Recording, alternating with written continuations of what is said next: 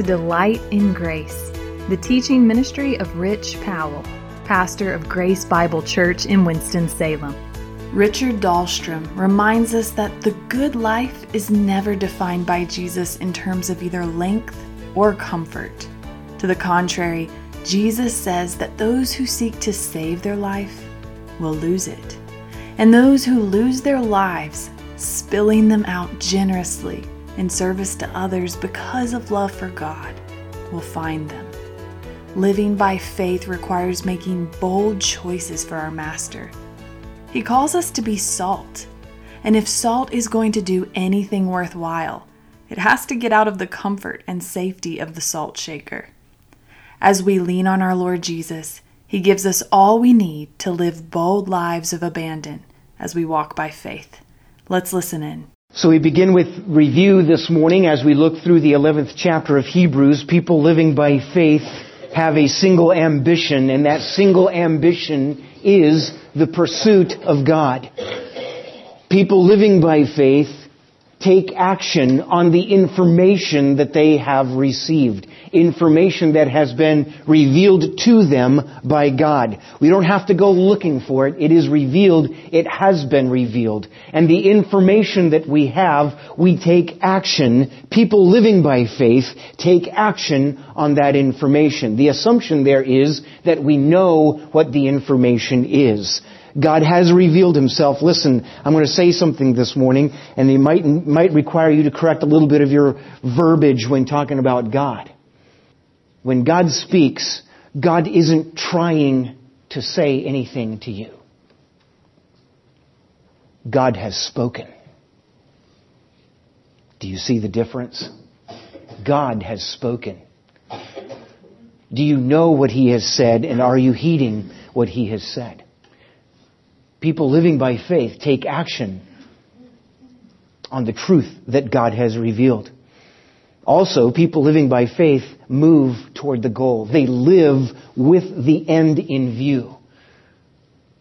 They have their eyes fixed on the objective and therefore the things of earth, whether they be adversity or prosperity, they become marginalized and they do not impede one's progress toward the objective of being face to face with God. People living by faith move toward the goal. Our focus today then is people living by faith make bold choices. We will see that in the text. People living by faith make bold choices. This is one of the benefits of the Old Testament, one of the values of the Old Testament. Many people say, well, you know, we really don't need to read the Old Testament because it really isn't relevant. It doesn't apply to us because Christ has come. You know, they, they, we're no longer under the law and the Old Testament is just about the law. Nonsense. One of the chief values. Let me tell you the two chief values of the Old Testament. One, it teaches us about the character of God, and two, it teaches us about the character of man. God will always be God, and man will always be man. Alright? So we are not God. And the Bible teaches us about that. But here's one of the chief values of the Old Testament. It is the greatness of our object of trust. The greatness of our object of trust and the benefit of trusting Him. And we see that in the pages of Scripture and it's encapsulated here in the 11th chapter of Hebrews, but it's all the Old Testament, the greatness of our object of trust. Our object of trust is a person. He is the infinite, sovereign person. The one who made us and made us for himself. So we see clearly then the value of the Old Testament and the writer of Hebrews is drawing significantly from the Old Testament. And all of the ones that he's mentioning here are from the Old Testament.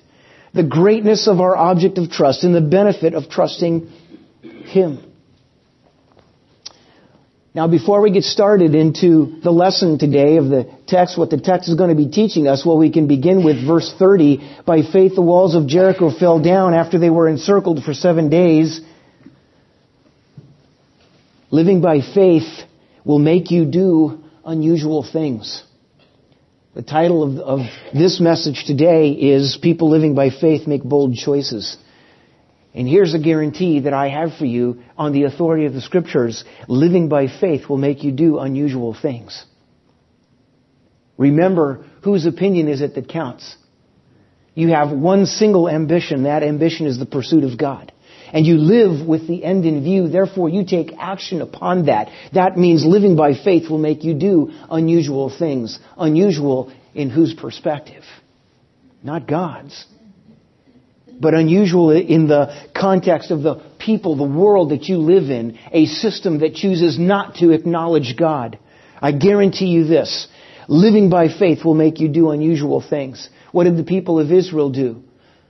They were going to take Jericho. Well, instead of storming it like a normal ancient army would and putting it under siege for months at a time, God said just march around the city one day for seven days. March around the city one time a day for six days. And on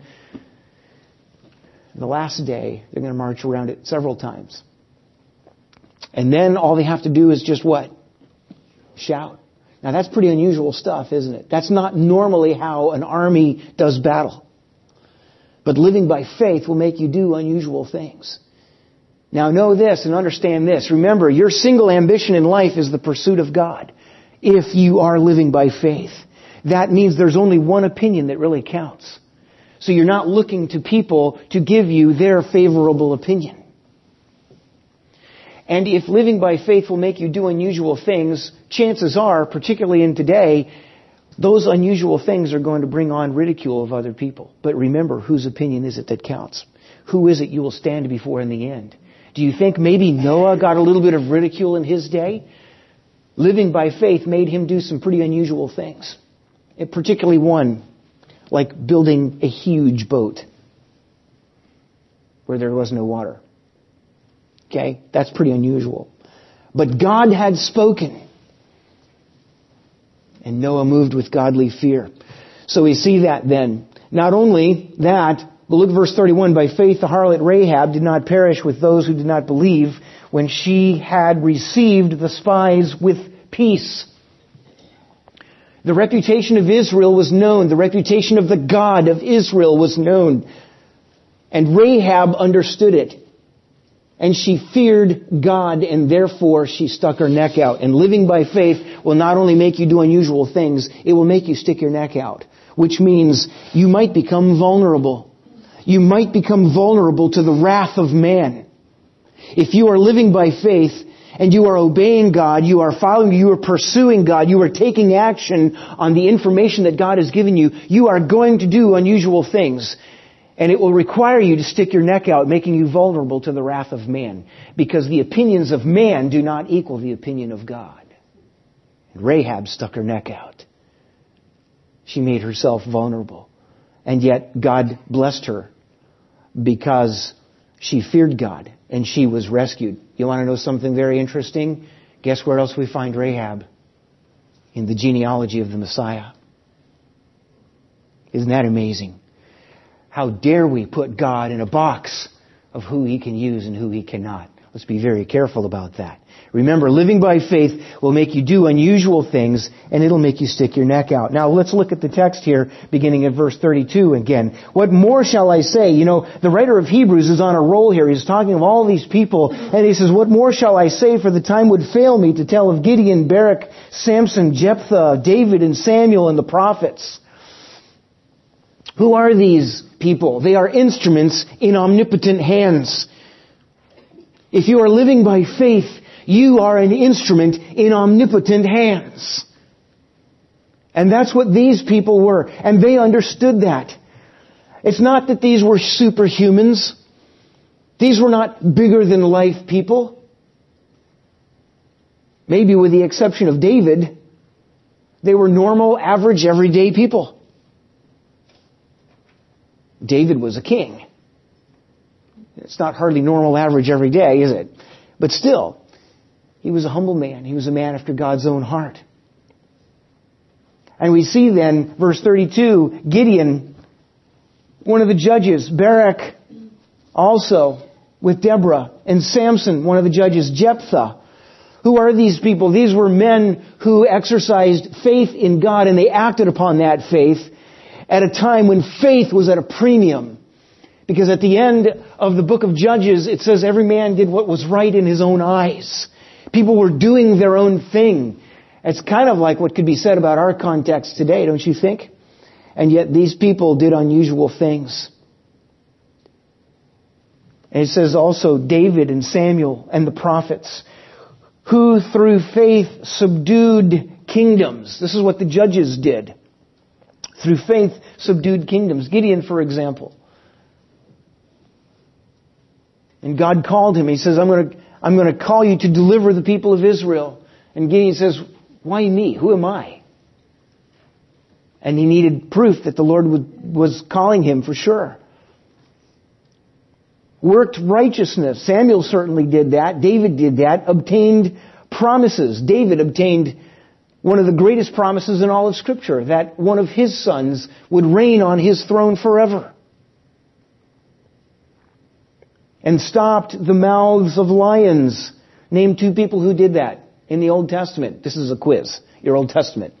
Two people who stopped the mouths of lions.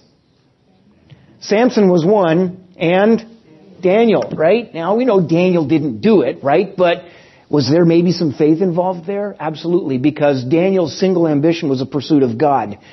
And the king's edict, the law of the land, didn't even get in the way of his pursuit of God. You see, people living by faith make bold choices. The law came down. Daniel opened his window and he prayed to God. People living by faith make bold choices. It doesn't mean they're weird. It doesn't mean they're arrogant. It doesn't mean they're rude.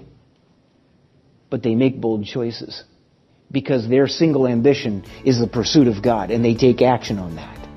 And they live with the end in view. We're so glad you've joined us for Delight in Grace, the teaching ministry of Rich Powell, pastor of Grace Bible Church in Winston-Salem. You can hear this message and others anytime by visiting our website, www.delightingrace.com.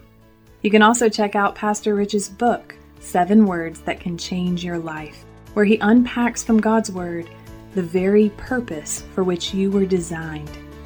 Seven Words That Can Change Your Life is available wherever books are sold. As always, tune in to Delight in Grace, weekdays at 10 a.m.